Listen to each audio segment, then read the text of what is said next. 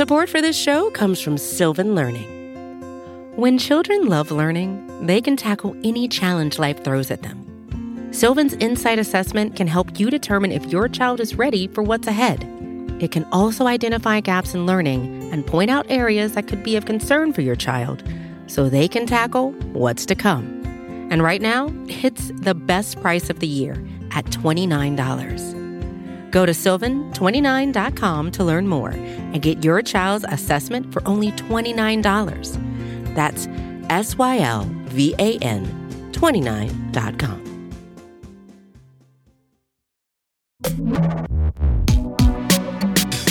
Hi, everyone. This is Pivot from New York Magazine and the Vox Media Podcast Network. I'm Kara Swisher. And I'm Scott Galloway. So, uh, what's going on with the with the economy over there? Truss looks like she's shifted again. What's what's happening? I need an update from London. Uh, so effectively, they've gone back. They've decided to not change. What they had decided to do was eliminate the top tax rate. Uh, so Yeah. the idea, again, trickle down Reaganomics, that if we Mhm. have our most productive citizens give them more money, it'll all trickle down to people. And Right. the market threw up on the idea. And also, I like this move, and I I'm I want to applaud the prime minister. I think Mhm. a step back from the wrong direction is a step in the right direction. So Yeah. I I'm not. I see a lot of Twitter activity like you know what an idiot and oh that was that was quick. You know what? Mhm. What I like about what she's done. Mhm. eh, the majority of our leaders in the U.S. would double down. Oh, it's inflamed the other side. I'll double down. Mhm. I think it's okay to say we screwed up. I like this Mhm. move. She, it was All a bad move, and she's undoing it. Right. Good for her. Right. Yeah. There's a lot of economic pain coming. You know, in the in And the pound recovered a little bit. Yeah. The market yeah. likes it. Yeah, that's something Margaret Thatcher might not have done. I, anyway, I had a lovely weekend. It was Clara's third birthday. Had a lovely She's toddler three? birthday party. Yeah. hmm Wow. Yeah. Yeah. It starts to get good from here. It starts to get good. Well, yeah, and then she she's good the whole time. And then, well, it's my wedding anniversary. I, I took my lovely wife out to a dinner at a beautiful restaurant, six course meal. You guys have been married how long?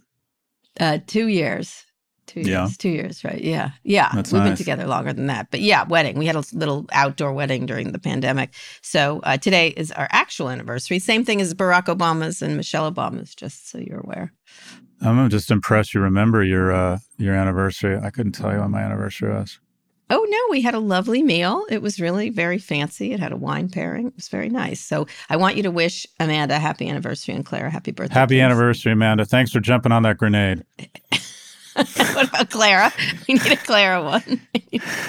the golden child, give her her due. She's three. She got a lot Oh. of lovely presents. She got a Come bike. see She Uncle. Scott. Come to Yeah. London. Yeah, Come to London. yeah. Come see Uncle she Scott. Will. She would. She got a tea set and a real a real tea set and uh, also a bike, a, a, a balance bike. So she's very excited. It was a very good.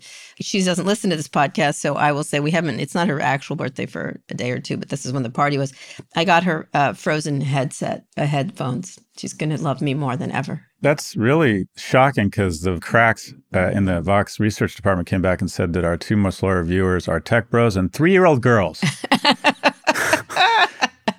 I also got you Frozen headphones for Christmas, so I'm so excited to give them to you. You know, anyway, I would wear those just You as, would. just as They're a very- conversation starter.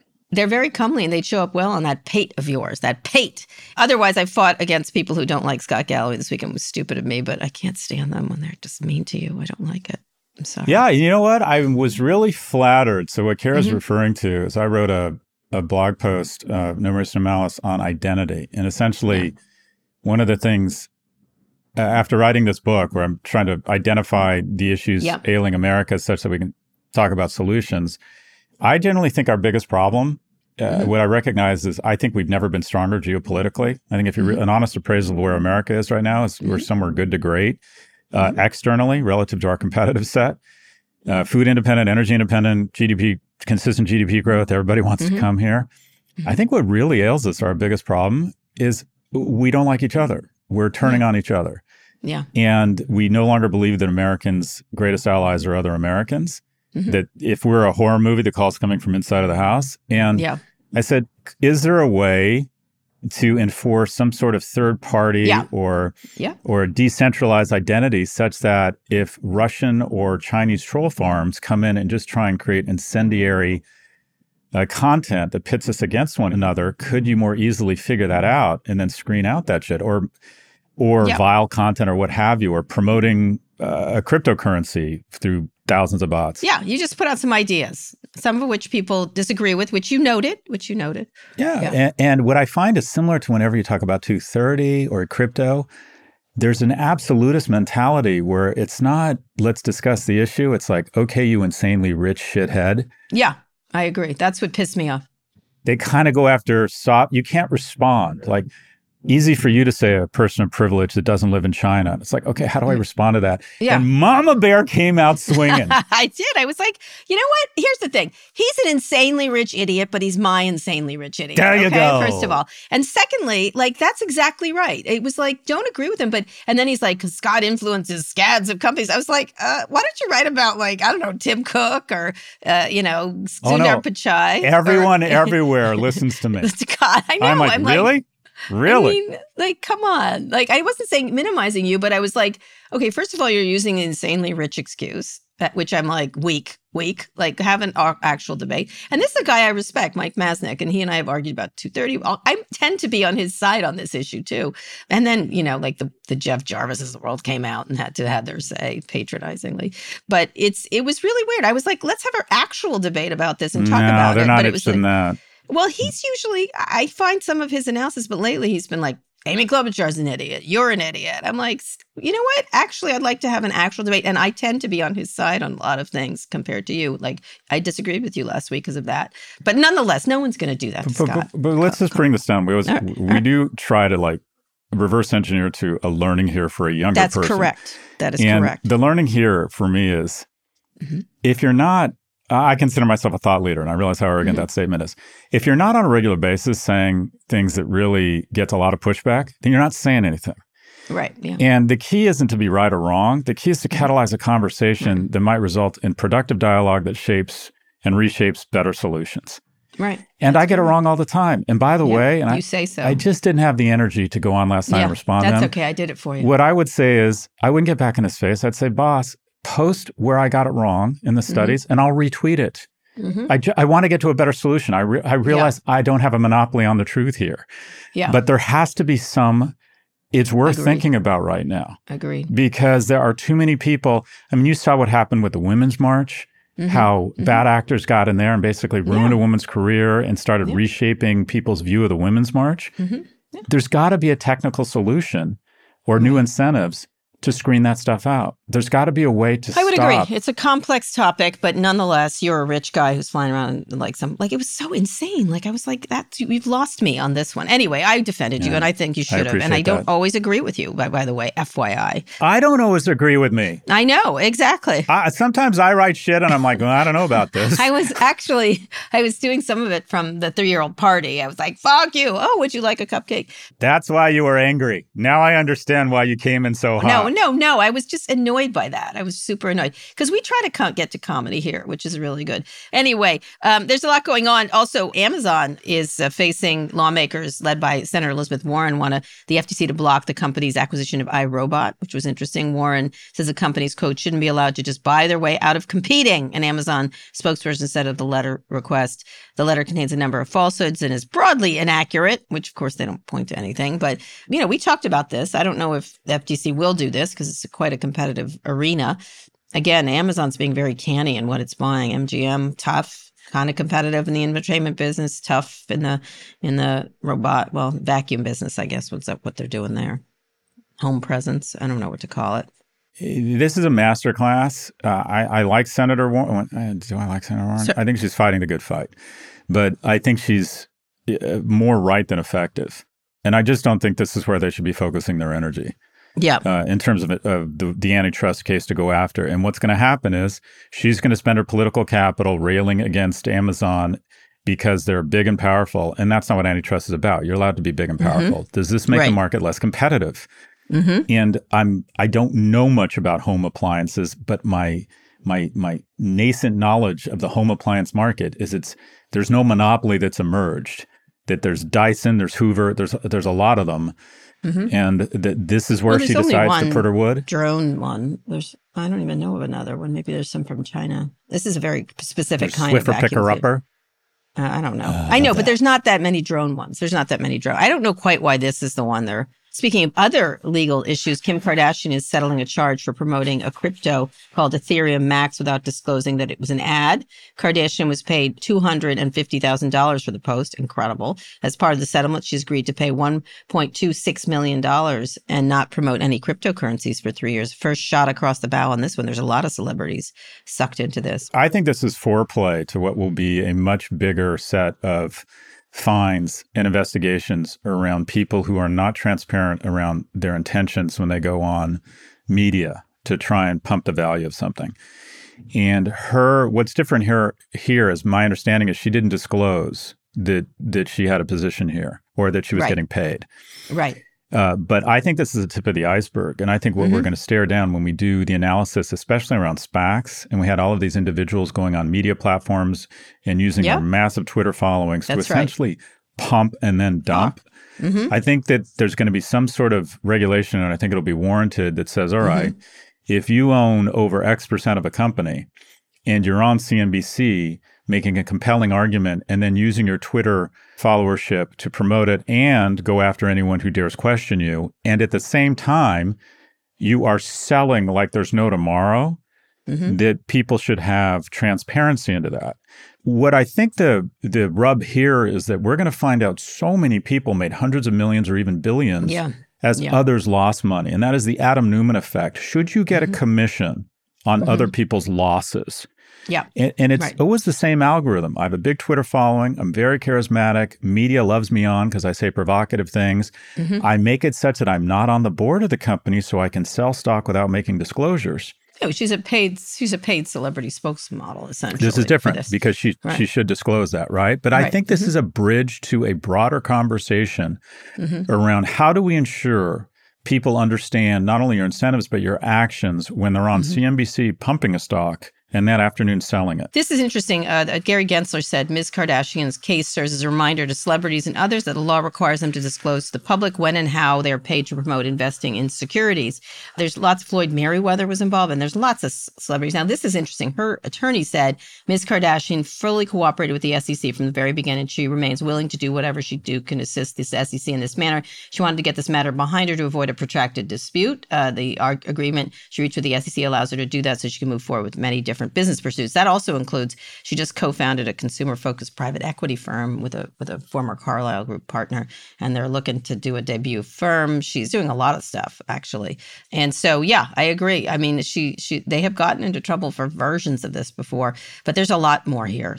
There's a lot more here, and I agree in the SPACs area. I, you've been very um, vocal on this issue. But you said this. Uh, it's easy to stereotype Kim Kardashian because of her physical appearance and just how Mhm. hot she is. Smart. I think she's actually a pretty savvy businesswoman. yeah, she and- knew to get out of this. But but she handled it well. Mhm. She knew she was wrong. She didn't double Mm-hmm. down. She didn't appeal it. She said she basically said, "You're right. I'm wrong. Here's the Mhm. fine. I apologize. Let's all move on." That she didn't have to Yeah. admit wrongdoing. Yeah. She acknowledged the issue and she's she's paying it. She's not.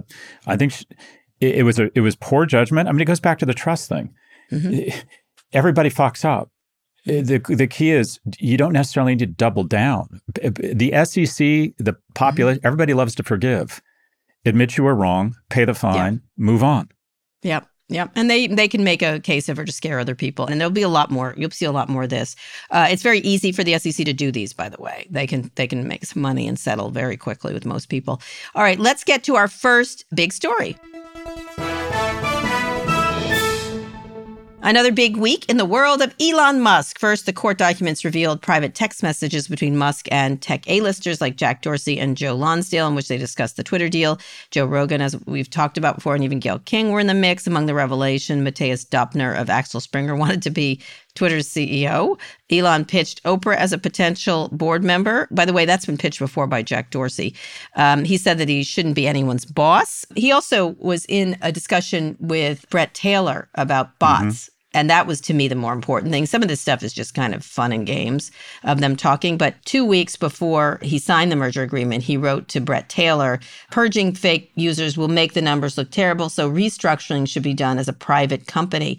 And so I think it puts him in a very bad position in this court case. He's got to settle and figure out this $11 billion difference between what he agreed to pay for it and what Twitter's worth right now. He's he's got this. some of these texts are, as I said, silly. The others are very significant. I think.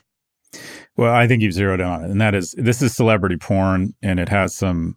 It's illuminating about rich people in society, but the substance is exactly what you said that he knew about the bots. He was planning to mm-hmm. address the bots. It was a key component of his, why he was drawn to the platform was he thought that one of the ways he could add value was cleaning it up. This will be the text you just referenced will be exhibit number mm-hmm. one uh, uh yeah. uh, that Wachtell will put forward on behalf of Twitter's case. That the notion that he somehow was shocked by the mm-hmm. number of bots that yeah. he knew about it and that he, you know, his interest in this thing waned when he came off his manic episode and realized he was paying $45 billion for mm-hmm. something worth probably 18 billion. The I mean, I'm curious to get your take. And when I read these texts, at first I thought, I should I be reading the texts of other people commenting? I'm like, well, it's part of a case. It's it's a legal mm-hmm. case. Sure. Yeah, a few things really struck me. The first is uh, just uh, income inequality, and I know I know that sounds classist, but Larry Ellison offering a billion dollars on a deal he hasn't looked at over text.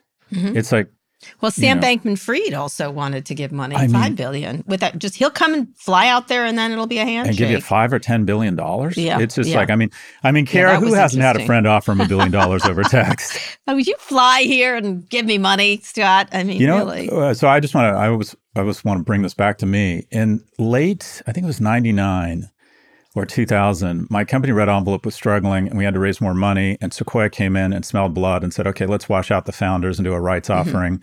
And I didn't have any money to defend my position in the company. Mm-hmm. And my friends Greg and Cindy Shove, I'm ne- I'll, I'll, always remember this. I was yeah. really stressed out. I was going through a divorce. I was broke mm-hmm. and I was about to get washed out of a company I'd started. You know, kind of the classic, the Silicon Valley story you don't hear about in right. in Fast Company. And I was just so stressed and disappointed on a number of p- personal and professional things going on in my life.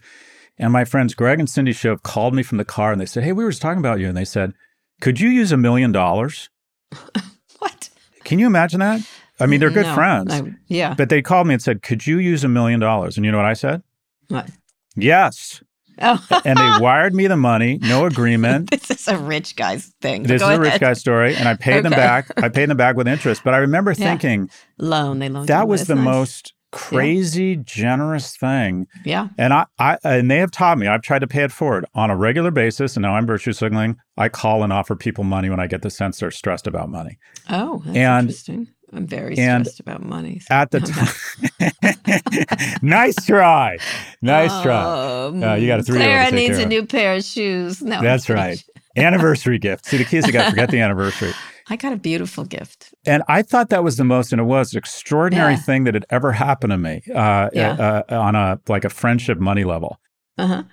This is Larry Ellison offering yeah. a thousand times that, offering. Although he was sort of pushing him off, like, I'll get to you, like that kind of thing. That's how little it mattered to him. Like, yeah, I mean, like, these people, you want to talk about playing on a different level. So the first thing is, and I don't know what to do about it. And I realize yeah. I'm coming, uh, this is class warfare, but I'm like, Jesus Christ, these people really have this much money. Yeah.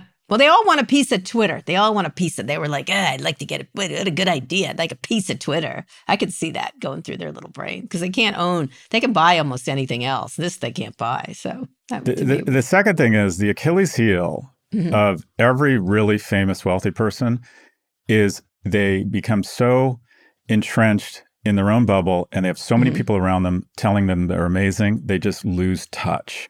Yeah. And the sycophantry yeah, here. Of, yeah, there was is a lot of so overwhelming. Yeah. Just yeah. how I mean, it's just like, let's just give everyone a moment to take his dick out of your mouth. I mean, it's yeah. just like, my God. Yeah, there was a lot of it. There was a lot of that. But again, it doesn't matter. The one to Bret Taylor, I think I wrote him, whoa, uh, want to do an interview. I think that's what I wrote. Text. I mean, I didn't text him. I think I emailed him. Away from all of this and the Oprah on the board, again, Jack Dorsey many years ago wanted to bring Oprah. Many times have they thought about Oprah on the board of Twitter mm-hmm. when they were looking for a lady. But she's never, she's not getting near this. Let's just say Oprah's a little smarter. The most interesting story is about my mm-hmm. stalker in those texts. Mm-hmm. Hmm. Jason Calacanis well, they're very close friends, just so you know. Okay, his close friend. Two or three months ago, Matt Levine wrote that Jason was out there marketing access to the Twitter deal and yeah, saying that I can get you into the Twitter deal. And he was going to take a fee for it and then 10% of the upside. And, and then, and I'm like, that sounds desperate. We even said on the show, I said, that Yeah, sounds kind of desperate that Elon has to get Jason Calacanis, who deals in pretty small checks, to raise money for a Yeah. $45 billion deal. Mhm. Here are the texts. Musk to Calacanis. What's going on with you marketing an SPV to randos? This is not okay. Yeah. Not randos. I have the largest angel, angel syndicate. That's how I invest. We've done 250 plus deals. And then he goes on to say Morgan Stanley and Jared think you are using our friendship not in a good way. Yeah. This makes it seem like I'm desperate. Please stop. Yeah. So Jason was out there oh, marketing Oh, great for access to a security that he did not have permission to market. Right. To me, that is well, I think that was good for Elon, though. He he. I mean, in that case, I was like, good on Elon for doing that. I think these texts on the whole actually reflect fairly well on Elon. I would agree. I would agree. Who they reflect poorly on is his. It's all his hangers on and friends and who were trying to get in on. Then Jason goes on to say, I'll, I'll die for the sword for you. I'll jump on any grenade. yeah, he comes that all the across like a man whore who gets caught stealing his watch and then drops to his knees, hoping if he fillets him, he'll forget about the watch Yeah. he's just tried to steal. Too much? Yes, a little bit, a little bit. That's very that's how he talks. But in any case, I think what he's got to wonder is like who's his friends and who's not his friends. And I think that's hard when you're that rich. It doesn't matter, no matter what you do. I've said this to so many of these billionaires. I'm like, I'm your best friend because I don't care, like kind of thing. I just want the interview, of course. Anyway, one of the things that he does was he openly sparred with Parag Agrawal. Oh, yeah. He, obviously, if he is forced to buy it, Parag will not have the job. I continue to believe, and I've been texting with people who know, um, you know, Ari Emanuel like entered the picture. That's a, probably a good idea to have someone who's not a who's a, who's close to Elon who will. He's very convincing and charming. There's all these uh, relationships, Ari between Ari and Egon Durban, who's on the board of Twitter or what's he's on the board of Twitter still, and he also was, I think, on he was very close to Ari through the WME deal. I believe he's still on the board there. He may not still be, uh, but he was very integral to that deal. There's all kinds of interpersonal relationships here. If they, if Elon was smart, he would let people who are smarter make deal, smarter on this stuff, make the deal and and get the hell out of it. There's an 11 billion dollar delta, so somewhere between zero and 11 billion dollars, there's a number that he should take and run as But fast there's- as he can. But you bring up another key point is that in addition to trusting people or having third parties do a deal, I used to think when I was younger I was too smart, and when I did an M and A deal that I like, Mm-hmm. I would do the deal myself, and I quickly learned that's really stupid. You, the, Yeah. There's a reason why investment bankers make so much money, Yeah. and third parties are better at representing you than you are yourself. Right. There's another lesson here, and that is you have to have in your circle people who are prone to disagree with you. Yeah. And the, if you look at corporate governance history, whether it's Theranos, whether it's Enron, the boards all had one thing in common.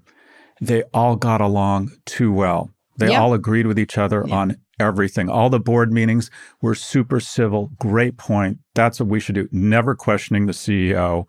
Yeah. Just go along, get along. And this guy has absolutely no guardrails. He's got a few. That's not true. There's a few people around him that do. I, I just hope they get some voice. They're not texting him.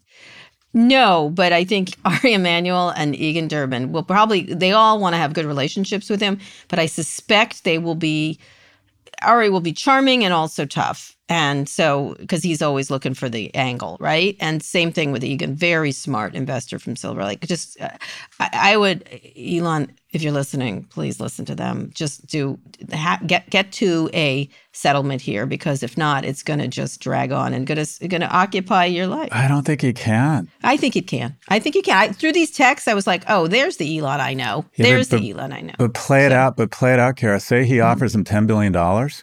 Mhm. The shareholders go, no, this deal, his this legal case against him that he's going to lose is worth twenty billion, and I don't think he's going to pay that. Well, there's an 11 billion dollar delta, so I don't know. I think everyone's going to want to like. If not, they're going to end up with nothing. Everyone's got to be very clear. If they if they keep going at this, they're going to end up. You know, they keep fighting, and everyone's going to end up without anything. so two other observations. okay. I haven't been involved in a deal this big, but I've been in the Mhm. center of like multi hundred million dollar, even low single digit billion dollar deals.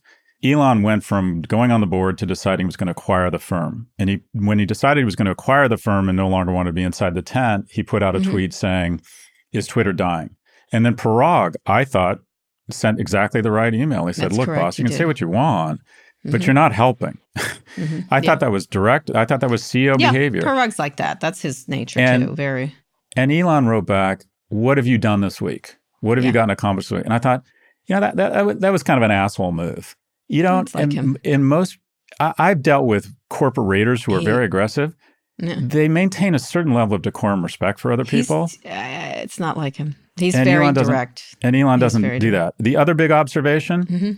I believe, if you got a room of people who make okay livings but aren't rich, and then you got a Mhm. room of millionaires together, and I, I realize this doesn't sound great. I think you could immediately figure out which room were the millionaires and which room were the people who are just doing okay. I Mhm. think if you had two rooms with millionaires and one with billionaires, you wouldn't be able to tell the difference. and the thing that comes out here is these people are playing checkers, not chess. They're Yeah, impressive he needs to people, but the reason they're billionaires and not millionaires is mostly luck. It's mostly not their Yeah. fault. And when you see the way they behave, the way they acquit themselves, it's pretty obvious. There's no secret sauce there other than being born at the right place in the right time. Well, I don't know about that. I, some of the people I was listening to a, a, an interview that I'd forgotten that Steve Jobs did with Walt Nye, and it's so smart. This this this this he was talking about uh, making mistakes and also iterations in tech, and I'm going to send it to you because I was like, oh my god, this is this guy really did have a big mind, like in terms of thinking practically, and he was talking about oh oh it was really good about where to make the risk, where not to make the risk. It was so well thought out. I think some of them are, and I think among these people, when you get him going, when he's not in this weird celebrity bubble, he is very smart like that. You can have a really fascinating discussion. I think the problem is this: these suck ups that these texts showed you. You should see this all day long. All right, hey. Dude, hey, bro, good job. Woo, that kind of stuff. And sometimes, uh, you know, he deserves a good job, like landing that rocket on a thing. I Yeah, sure I it's sent him a text that said "fucking impressive." Like, Yeah. but it's not. It's not because I wanted anything from him. It just was, and you should acknowledge that. The relationship between intelligence and wealth is positive. There's a correlation, but it tops out at about 110 or 120 IQ. The difference between intelligent people and geniuses, there's no correlation with wealth.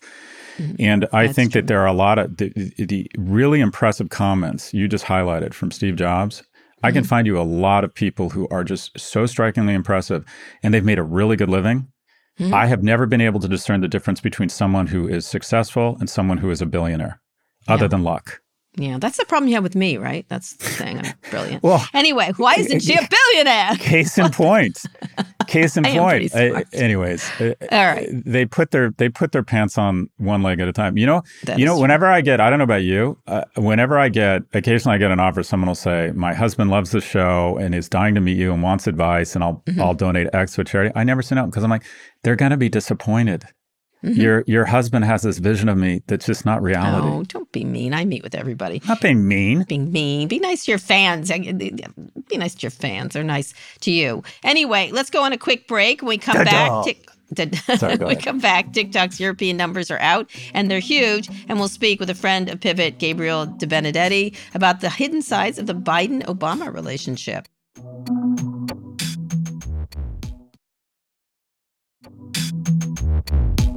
We're back. TikTok is tallying up some huge gains and losses in Europe and filings with the UK. The app reported close to a billion dollars in turnover for 2021, according to the Financial Times. Uh, that's nearly six times its previous take in Europe. On the other hand, it lost nearly $900 million. The company says the staff compensation was the primary cause. It's been hiring like crazy. I spoke with TikTok COO Vanessa Pappas out getting certified by the Committee on Foreign Investment in the U.S. Should TikTok go through a similar process for its European businesses? I did ask her and she didn't answer. She was much firmer. I asked her what she would have said to Josh Hawley if she had thought a little harder. She was talking about the reductive nature of those things and everything else. She did a mm-hmm. pretty, she was pretty good in this interview, very strong. They're thriving in Europe. They're thriving everywhere. They're losing money, certainly, but it's certainly a business on the upswing and certainly would be able to be profitable, presumably, as long as they get these go aheads in these countries. What do, what do you think?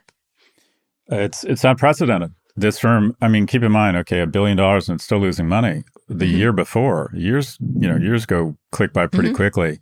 They grew 500%. This firm Yeah. is growing much Europe, faster Mhm. revenue wise. Revenues, Mm-hmm. uh, users, daily active users are all growing faster than Google or Facebook did at a similar point in those companies' history. So if you just take a straight line out, this company should be if it can maintain this trajectory, it should be one of the three or four most valuable companies in the world yep. in five to 10 years. Yeah, I agree with you. I think it's really interesting. I think that they, they I think they're going to be a little more aggressive on the attacks, like you saying they should be banned. A very impressive executive from Google was former Google executive, worked at YouTube, really does know this creator economy very well. Perfect choice for them in lots of ways. Well, how did she surprise you? I'm curious. What was your takeaway after talking, speaking to her about all this? She was quite forthright about their efforts, and I thought she could have done the Facebook thing, and she didn't. Mm-hmm. Very canny person, I think. I think she answered pretty much every question, and I, there were a lot of tough ones in there about the banning. And does she want to spin? It seems to me that'd be the answer. No, they do not. That's not where they're going. It's going to be owned by ByteDance. I think that's not where they're going. I think, of course, uh, she didn't answer the IPO question because, of course, she'll do very well, and others. I, she she was uh, a little lighter on who's really running it and who has the things, but she said they don't have uh, control of it in U.S. decisions in China. That said, I should had a better answer about the Chinese Communist Party members, uh, as we talked about. You know, Apple has probably has a few. She can't ask them that. It'd be silly not to say they aren't there because mm-hmm. there's lots of people in China. I thought she answered well. I think they will pass the U.S. rules that they need to uh, with adequate protections. And I don't know what'll happen after that. I don't. I, she she seemed to push off an IPO or a spinoff right now. But let me ask you, you know, I, I think you, you sort of have an inside mm-hmm. track or view into a lot mm-hmm. of different parties around this issue. Mm-hmm. Do you think ByteDance ever gets public in its current form without severe does this happen? Did you ask her about the supposedly the deal they're working on with Biden? I've heard rumors there. Yes, yeah, yeah, yeah. No, she said they're working on it and it's going to come soon. She was very clear. She's like, they're going to have a deal where it's going to be safe. This, the information is safe, she said, and it will be very clear and transparent safe. Uh, she, no, she didn't pretend there weren't issues on TikTok and it's the friendly. She goes, we are trying to be the friendly entertainment brand. Um, and we're going to get all kinds of the same crap that ends up on Twitter or Facebook we're going to get. And we have to move towards getting rid of it. She very clearly understood the worries and was not acting like it was stupid, any of it. And of course, that's what you should do. So there you go. She's an impressive woman. She is. She was very impressive. One of the things that she did note that a lot of the ownership is foreign. I brought up the issue. There's a branch of ByteDance, the ByteDance Tech, that the government official sits on the board. Uh, this is a, one of the divisions, separate division of it. And she's she made the also salient point that a lot of ByteDance and and this company is owned by U.S. owners. There's all kinds of U.S. owners of this thing. Do you still believe in a ban if they're approved by the U.S. government? If the U.S. government with this administration, I find them to be very thoughtful. I had a chance mm-hmm. to sit down with some representatives of our cyber command at, mm-hmm. at the Code. Mm-hmm. Uh, I think they're smart, thoughtful people. If they sign off on something, I wouldn't. Uh, you know, I would just be prone to to say I think they've done the the homework. And uh, mm-hmm. also, I, you know, when you're on when you're uh, uh, on code on stage or you're on Bill Maher, and this mm-hmm. is one of the many things I need to work on. I'm prone yeah. to being provocative to get attention. You are, yeah. yeah. Um, I don't. But I, lots I, of people said the same thing at Code, not just you. But I know. But what I what I'm increasingly uncomfortable with is the idea of using the terms ban and media in the same sentence. Yeah, you and I think that it's a bit of a shift. Yeah. And I think that there is there's got to be some sunlight in between here. But yeah. I still go back to the notion that it, you're going to have to separate the product and the ownership, but the ownership has a direct yep. influence over, or the CCP has influence over it. I just. Or could. I can't get over how powerful this thing is. Anyway, let's bring in our friend of Pivot.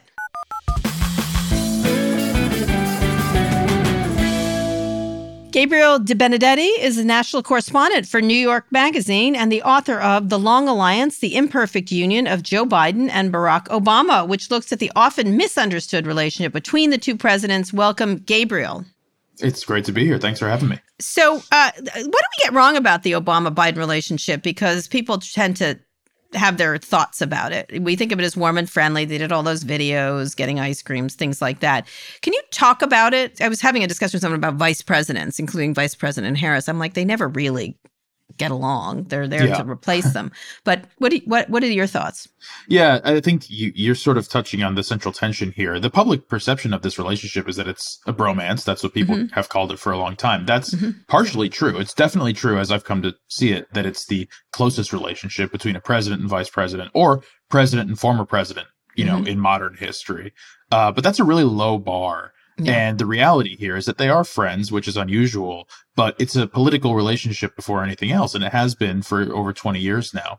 You know, these are two men whose relationship has fluctuated wildly, often behind the scenes in ways that are not known to the public, um, mm-hmm. and who see the world very differently at times, whose perceptions of, you know, ways that you make change are very different. And even to this day, it's not as if Biden is calling Obama that often for advice. They still do talk, but it's mm-hmm. much more like therapy than it is, mm-hmm. uh, you know, what should I do on this bill or who should I be calling on mm-hmm. this? So, you know, they're, they're vastly different men as we've come to see by their times as president. And that has borne out over, you know, their, their tw- 20 years of knowing each other now. So for me, the reason that I decided to write this was basically, you know, when Biden won, so many people were saying, this is going to be the third term of Obama, or at least the tone of the coverage was Obama's mm-hmm. back, baby. You know, the last four years didn't happen. Right. As we've seen now for two years, that's clearly not the case. No, they're not at all the same. I'm just curious, um, and then Scott will have a question. Is you know, Bush and Cheney certainly had a close relation, but that was more like like master and submissive sound it felt like sure but by the end of their time together they really didn't have much of a relationship uh-huh. um, and you know if you look back gore and clinton obviously same sort of idea they did not have a good relationship by the end you know mm-hmm. the only other one that you can kind of compare this to in terms of president and former president not president and vp is the bushes but of course they had a very complicated relationship too mm-hmm. and you know obviously they're father and son so different different to start here mm-hmm. um, but there's you know like you alluded to at the beginning, the fact of the Biden and Obama relationship being this one that we sort of hold up in the public consciousness as what mm-hmm. it's supposed to be, it's really sort of been unfortunate for the for the Harris vice mm-hmm. presidency mm-hmm. because so many people say, well, why aren't they so close? Well, the expectation was never that they were going to be best friends until the Obama and Biden years. But we yeah. can talk more about that. Yeah. Isn't it a relationship that's set up to fail? Because you, what you have is two adversaries that you choose your VP not because it's someone you're going to get along with. You choose your VP because it's someone who's shown the ability. I mean, I think I think Vice President Harris is Vice President. She got on the debate stage because she's incredibly impressive, or at least her mm-hmm. resume. Mm-hmm. But the reason she was chosen as Vice President was she, she really went after Biden and was effective. I mean, doesn't the relationship just start from a position of failure? Well, these two certainly didn't have a relationship that started. It wasn't even that it was a failure from the beginning. It was like a non-entity. This relationship. Mm-hmm. They mm-hmm. they knew each other in the Senate, obviously, but they just didn't have any reason to really care about each other for the longest time. Even though they mm-hmm. worked together on Biden's foreign relations committee. Um, mm-hmm. So it took a really long time. And you know, when when Obama essentially decided he did want Biden to be the one to to be his vice president, first off, Biden didn't really want to be considered partially, you know, artifice, but the reality was he didn't think he'd be a very good number two. He'd been in the Senate for 36 years. You know, why would he want to, for the first time in his life, be someone's second in command? He thought he could be Secretary of State, which is a much better job in terms mm-hmm. of autonomy, at least. But then, you know, when it came time for them to actually have their first conversation about this, Obama said to Biden, I need you to just promise me that this is the capstone of your career. That's the only way this is going to work. And Biden's response was, Oh, not the tombstone. The joke being, okay, this is the end of the career. Mm-hmm. obviously. Mm-hmm. Um, but they never really hashed that out in a serious way. And in fact, if you look at the New York Times story from the morning after Biden was chosen, one of the final lines says something to the effect of, you know, it's really convenient for Obama that he's not going to have to worry about Biden's political posturing because obviously Biden is going to be too old to run for president after their eight years together. You know, at the time, that was conventional wisdom. That's certainly what yeah. Obama thought. Uh, almost immediately, though, their their differing views of politics. It's true that they agreed over the long term on a lot of policy points, but they definitely mm-hmm. disagreed a lot over their eight years together in terms of how to actually achieve those goals. So, Gabriel, what's the actual state of the relationship today, and how how helpful can he be to to Biden Obama in 2024? Obama's sort of been wandering around doing podcast deals and being a friendly guy, but not particularly political, I would say. Yeah, he's doing a little bit more than he expected to be doing yeah. at this point in his post presidency, but that's a Trump thing, not a Biden thing, yeah. obviously, mm-hmm. a reaction to the Trump years. Um, mm-hmm. There's a few different answers to this. The short version of what the relationship is like now, you know, Obama took a long time to get involved with Biden 2020, but he mm-hmm. eventually did and was very useful to him. And at this point, they're sort of talking every few weeks or so, but it's very informal. Uh, mm-hmm. Unlike any other call that Biden has, except for a family member, no one else is on the call when he does these calls. So it's very mm-hmm. hard to get a readout of what they are because mm-hmm. they are personal conversations. But it's much more gut checks. It's like I said, someone once referred to it to me as uh, political therapy. Um, mm-hmm. He's not saying, what should I do in Afghanistan? What should I do with this bill? Um, and Obama has said that he's going to be as useful as, as Biden wants him to be. And he, he's not offering advice unprompted. Um, he is trying to live this, live his own life. He's got his own projects. He's trying to be a post. Mm-hmm. He used to joke, or even before he became president, that the best job in the world wasn't president. It's the ex president. So, yeah, like, he's been thinking about this for a long time, what he would do mm-hmm. as, as a post president. But the question of 2024 is a really delicate one for both of them. And the midterms, too, because I assume he, he, he's got more of a draw for the midterms and is totally than Biden does, correct? No doubt. And he's going to be out there. He's already said that he's going to be out there campaigning for folks. He's endorsed some people. He's cutting ads, you know, same as always with him in the midterm. Same thing he did in 2018, mm-hmm. except that this time he's, he's talked a little bit more about to people who are, you know, trying to figure out what his presence is going to look like. He's talked about more what it would look like for him to have more of a presence when it comes to talking about the future of the democracy issues. He talks about disinformation a lot. And one thing I think we're going to see him do is campaign for, cut ads for, or endorse even Secretary of State candidates in mm-hmm. the midterms, you know, all the way down the ballot to that, because those are the people who are administering the elections in 24. Yeah. But when it comes to the question of whether Biden should run in 24, you know, they actually have not discussed it.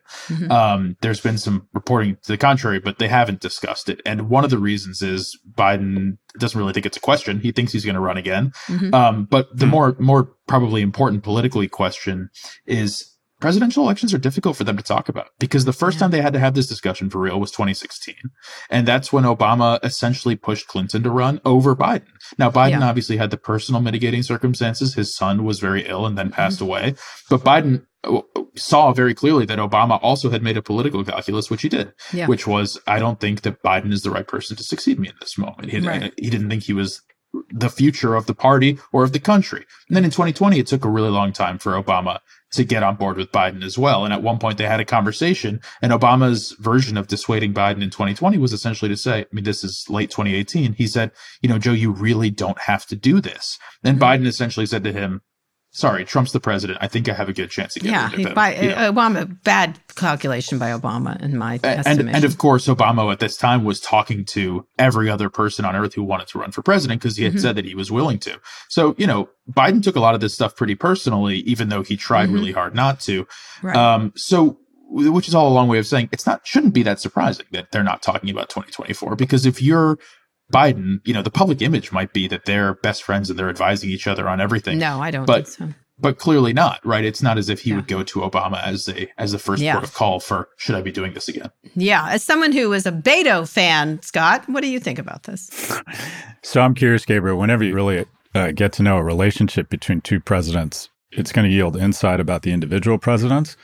Is there one or two things you can tell us about President Obama or President Biden that would surprise us or that surprised you? Sure. I think one of the things about Biden that has surprised me is he is a lot like the public image that he has tried to portray for himself. And what I mean by that is he is someone who genuinely does do things like read Irish poetry and think of himself in these historical terms at this point. And it took him a mm-hmm. really long time to do that. He's someone who is, and this is a related point, very self-conscious thinks you know he's been very um wary of how other people view him his whole career and has been in fact you know very um, self-conscious about not having an ivy league education for yeah. for one thing. He talks about that all the time behind the scenes still. Um but at the same time you know now he has been thinking a lot about what am i in history? He doesn't like to say that out loud because he understands how it sounds but that is really how he how he is. And with obama i think uh people might not because of the public perception of how his post presidency has been, people might not understand this, but I think he has been changing a lot in his post presidency as he thinks about what he represented. You know, hmm. he obviously still thinks that he was a very successful president, but I think that he now sees himself on this continuum of history uh, much more uh, precariously than he did before, because of mm-hmm. course the Trump experience has you know, thrown into some serious questions where what the, you know, what the Obama legacy yeah. will ultimately be, especially if mm-hmm. Trump comes back. But Obama remains this sort of like singularly self-confident figure uh, mm-hmm. in American politics. And that really comes through even as they discuss, even in their, you know, private conversations over the course of their relationship. Um, and even in the earliest days, you know, I tell the story in the book, but the first time they ever met, one on one or ever sat down was when Obama wanted to join the Foreign Relations Committee as a brand new senator, 99th in seniority. Biden invites him over to his office and essentially says, Sure, yeah, um, you know, come on over, we'll talk. And obviously, Biden's going to let him on the committee because he can see that he's a rising star, even if he's not so sure about him. And at the end of this quick conversation, Biden says, "Well, I got to go to Wilmington. You got to go to Chicago, but this was good. Let's go, let's sit down and have a proper dinner sometime and get to know each other." And Biden says, "You know, we can just get this. Uh, we'll, we'll, I know a cheap place, cheap Italian place here on Capitol Hill. It'll be great." And Obama and, and Biden told a version of this story in one of his books, but he didn't tell the whole story. Obama sort of rears back up and says, wait a minute, you know, what do you mean cheap Italian place? We can go somewhere nice. I can afford it. Because Obama is, of course, thinking, well, for one thing, Obama has money for the first time in his life because Random mm-hmm. House is going to reprint his book. But he's also thinking, who is this old school guy, this older white senator who thinks he can talk down to me and thinks I need to, you know, eat at some cheap place? And he says, I can afford it. And Biden, meanwhile, is taken aback then and says, Well, who does this guy think he is? I can't afford it. You know, I'm the poorest senator. Yeah. So they walk away from that first meeting, both thinking, this other guy is so presumptuous. Yeah. Uh, and they, of course, didn't, didn't set that dinner date. And it took them a long time to really, truly understand each other. Yeah. He didn't mean it that way. Of course not. No, anyone knowing, and and uh, Obama is certainly self confident, and I don't mean that in a positive way. Having interviewed him several times, uh, it's one of his failings, I think, in a lot of ways. So you've also written about Florida's governor's race. How will the Hurricane Ian response affect that race? Especially DeSantis is seen as working with Biden on the recovery. He's been as complimentary as he can be. Yeah, yeah. Well, I think that you know it's obviously hard to figure out what the political end of this is going to be. Usually, governors who govern through disasters see some political upside for that, especially mm-hmm. when they work with the president. They have or, to. Yeah. yeah they have to. Um, it doesn't always work that way. You know, Charlie Crist knows well that you know, he was a Republican governor back back in the day, and he hugged Obama when he, when Obama came down to Florida to um, talk about uh, economic relief, and that was, of course, the end of Charlie Crist's career as a Republican. Mm-hmm. So he understands well that there is some danger here, but you know, DeSantis doesn't seem to be getting a lot of blowback in terms of working with the federal government. Though, of course, you know, we w- I think a lot remains to be seen in terms of what the pure level of devastation is, and you know what the amount of federal help is needed, because mm-hmm. he has, of course not loved these headlines, obviously, about how he had voted against federal aid in yes. previous circumstances. Mm, too bad. That's what he did. All right. So you think Biden's in. Biden, in your view, Biden is running again. My view is that in Biden's view, Biden is running again. I think a lot could change. And I think that people sort of underestimate when he says, you know, my expectation is that I'm going to run again, except I know that history can intervene. You know, he is a man who knows a lot about tragedy and a lot about mortality mm-hmm. and has thought, thinks about that all the time. Hmm. And so I genuinely think that, you know, things could change. His health could take a turn. His family could go against it. But right now, he's certainly he operating is. as if it's a go. And by the way, in 2020, he knew that it was a go long before he said it publicly. Even though he takes forever to make these decisions, his staff had to tell him, stop talking about this so openly because you're going to trigger the FEC rules and mm-hmm. we're going to have to file your candidacy, yeah. you know, according to the laws. And the same thing has happened now. He knows that he cannot say I'm running. He just has to say I'm expecting. No, he's 100. And by the way, much more successful legislatively. I mean, obviously it's, Obamacare was very important, but in if you weigh them one to one, I think Biden has had the more successful presidency at this and point. that's a big part of their relationship these yeah, days. You, yeah. you can imagine they talk about that. Yeah, but uh, Obama has more style, apparently. I like Dark Brandon. I think that's also part of him. I don't know. You, you and Joe both. Uh, yeah, but he's like that. I he's like that. I, I totally. suspect. Yeah, that's quite, all real. Quite, yeah. quite genuine. Anyway, uh, the book is "The Long Alliance: The Imperfect Union of Joe Biden and Barack Obama." Fascinating. It's going to be really interesting. Gabriel uh, Debenedetti, thank you so much. Thanks, Gabriel. Thank you both. All right, so I think we're like Biden, Obama. Which one would be Biden? Which one would be Obama? You're Obama. I'm Obama. I'm shocked. Mm-hmm. I was shocked that you didn't. I for the first time, I always learned more about you. Mm-hmm. I would have thought you would. You like Obama less than I would have thought. A lot less. Yeah. Isn't that interesting? And what? Yeah, I've said can, that. Can you say more? What is it that you think he he deserves more scrutiny around?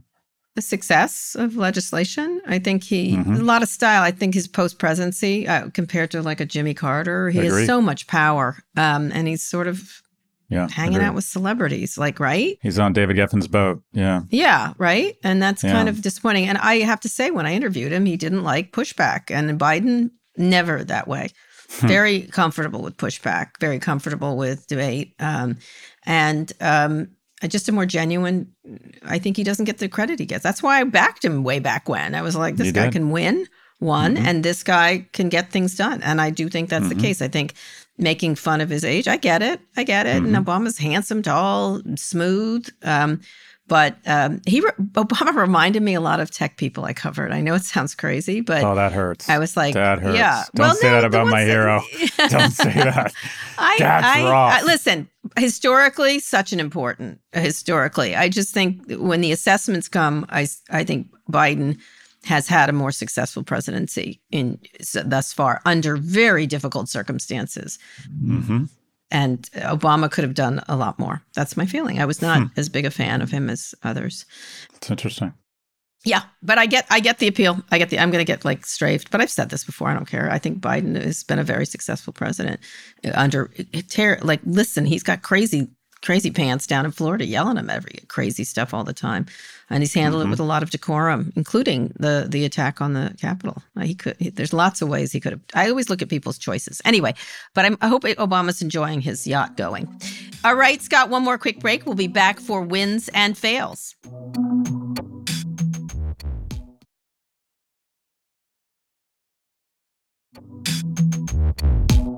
Okay, Scott, let's hear some wins and fails. I'm going to go first. That Yep. that uh, Bella Hadid spray on dress, loved it. Loved it. Yeah. Oh, fast. I didn't know where it was going. And I was like, what is happening here? And then Mhm. when the person, the, my favorite part was the person who then cut it after they sprayed it on, and Mhm. and then it was a dress. And of course, like someone said, I'd look like a bag of cats if you put that on me. But um, but it was it was, I loved it. It was so techy and interesting, It was cool. loved it. It was it, it made me like clothes. You know what I mean? Like, oh, here we are. We're making some clothes, and I thought that was kind of cool. I don't know. was that was my that was my win. Um, you go for your win, and I'll think of a fail. Well, you foreshadowed my win. My win is James Earl Carter Jr., better known as President Carter, who turned Mhm. 98 this past week. Such a good man. This is someone who served his country after graduating from the Naval Academy, served on several submarines, and then after the death of his father, took over a failing peanut farm and turned it into a, a thriving business. He, as president, he was the dark horse. Or as a candidate, he was the dark horse. He started the Department of Education, the Department of Energy, uh, was critical in SALT II talks, obviously had to deal with stagflation, was kind of dealt a bad hand. And then the October surprise, the failed mission to rescue the hostages in Iran. He will go down or has gone down as an average to less than average successful president, but he is by far the most successful ex president we've ever had. The moment he left office, he began building homes via uh, Habitat for Humanity. And at the age of 98, has been married to his wife, for, uh, Rosalynn, for 76 years. I just She's don't. Th- fantastic. yeah, I just don't. I think you can't us- underestimate uh, how many wonderful Americans America produces, and this is one of them. And I like the fact that he's he's he's been given the gift of so much praise and what I call overdue recognition. I love the fact that he's gotten to share his life with the same person for three quarters of a century. I think he's a fantastic role model for young Really? men. Talk about a Um, great post presidency. Now that guy had lots best. of troubles as president, and it's hard to. The, the the Reagan train was charming and fantastic, and I voted for Reagan. I mean, the first time over Jimmy Carter, and um, I have to say, this guy has shown us the way to behave as a as an ex president. I think he's had the most stellar. I mean, it's cute with George Bush painting, but honestly, and uh, this guy has done stuff, has done stuff, and used his podium in a way that is super moving and effective. I agree with you. Agree. So uh, my fail is the distinct of weddings or the pivot to the metaverse. I think it's Mhm. important that we remember that um, Meta continues to be a menace to, to our society and not take responsibility. This week Mhm.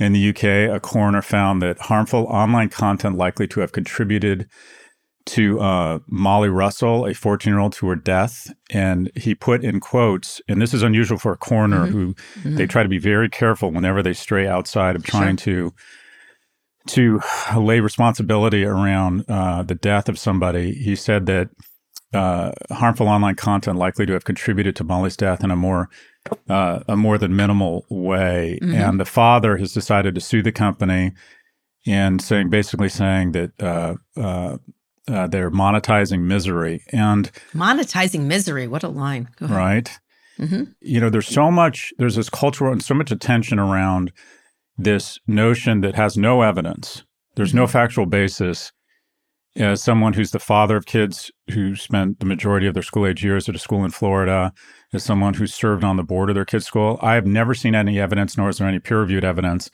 that teachers are institutionally or systemically trying to pull the gay or the heterosexual tendencies of children out of them in school. Mm-hmm. I have never seen that.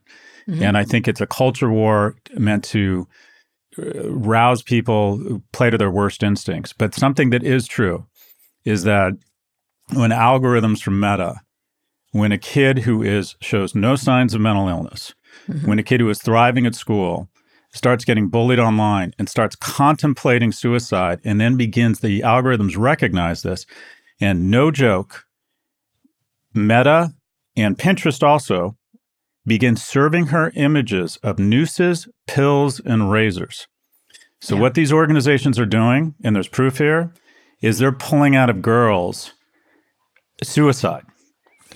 To normalize suicide, mm-hmm. he, w- w- we speak so much about NASDAQ and all this bullshit. Like, what's the point here? like, what's the point of any of this? Oh, um, oh, Scott, I know how you feel. I, I, it's you know, you have sons. I have a daughter. I think about it all the time, all the time now, you know, as she grows up. And I think your feelings about it should be like most parents are very emotional. And it's, uh, it, it requires that level of emotion, you know, what you're, you're, the feelings you're having, because it really does matter. And I think at some point, you know, these companies have got to understand they're not completely to blame. Certainly, there's all kinds of societal pressures on girls and women and things like that. But this is taken it to a level that's really very clearly problematic. And I, I this this case in Britain was really interesting. I think it should be more like it. Let's have it out in court. Is how you do it. Let's make the bastards pay. Yeah, and uh, what I want to say is. My emotion and my thoughts and prayers don't mean fuck mm-hmm. all. I hope people Google Molly Russell and and get involved and advocate for holding uh, these companies responsible. These are problems that can be fixed. There is no way the brightest minds in the world couldn't figure out that this was a young girl and couldn't figure out that she was beginning to become comfortable with suicidal content. They yeah. could have figured that out and mm-hmm. they could have intervened. If you have if you have a kid in any organization that starts talking about suicide, mm-hmm. Eh, whether it's a mass shooter and they start drawing images, people intervene. And yeah. these companies absolutely have the technology and the ability to intervene. Unfortunately, it would reduce their profits. It would be expensive, and I don't doubt it would be hard. Mm-hmm. It is overdue. Exxon lied to us. RJR lied to us. Mm-hmm. The Sacklers lied to us. And the mm-hmm. people in Meta are lying to, to us. Yeah, we we I should absolutely hold these firms accountable. I think what we have to do is see it in court. Let's see it in court. Let's see it. You know, if they say no, let's let's have a little court time to to have some proof and go through it. But it should completely be scrutinized, and I think it's uh, um, an important point you're making here completely. My fail, I, I, I don't know if it's a fail yet, but I, I, do think we should talk about it on Thursdays. Uh, the Supreme Court is taking up two cases around Section 230. They involve terrorist content, but it could challenge broad immunities, as has happened before. But it's the first time it's gone to the Supreme Court. So much of this stuff is going to be going to the Supreme Court, by the way, and a lot of it is, a lot of these cases, because it's about our society as a whole, which is worrisome given this particular Supreme Court. But they're going to decide whether social media companies can be sued for hosting and recommending terrorist content. Hmm. Even though it's not the same, it's not that different. It's similar, right? What can they be sued for? And so we'll see where that goes. Uh, I am worried about this particular Supreme Court, but I think it might free them up even more and we'll get a Citizens United kind of thing, um, you know, in the interests of free speech kind of thing. So it's a very complex case, but we absolutely have to be thinking harder uh, about how we manage these very important communications things. And Scott, it's very appropriate for you to be upset by that. There you go. There you go got Clara is three. She's three. She's three. She's three. How's Saul doing? Oh, good. Jolly as ever, eating everything in sight. Just fantastic. He's a fantastic kid. He's really great. They're all great. Alex is great. He approved of shoes I was wearing recently, so that was a big thing. And he's being very sweet, but it's because he's got a nice girlfriend, I think. it puts him in a better nice. mood. And Louis coming down this weekend, and I'm so excited to see him. We're gonna have we're going apple picking We're such a like we're such a straight family. It's crazy. So uh, yeah, we're picking apples. I'm going to make uh, some applesauce for you. We'll send it to you in Britain. Really, we won't, but still. I really am very touched by the way you feel about this. Anyway, uh, we want to hear from you. Send us your questions about business tech or whatever's on your mind. Go to nymag.com slash pivot to submit a question for the show or call 855-51-PIVOT. Scott, that's the show. We'll be back on Friday for more. There's always going to be plenty to talk about, maybe even a settlement like we talked about with Elon Who knows? Musk. Who knows? Uh, please read us out. Today's show was produced by Lara Naaman, Evan Engel, and Taylor Griffin. Ernie Indradat engineered this episode. Thanks also to Drew Burrows and Emil Severio. Make sure you subscribe to the show wherever you listen to podcasts. Thanks for listening to Pivot from New York Magazine and Vox Media. We'll be back later this week for another breakdown of all things tech and business.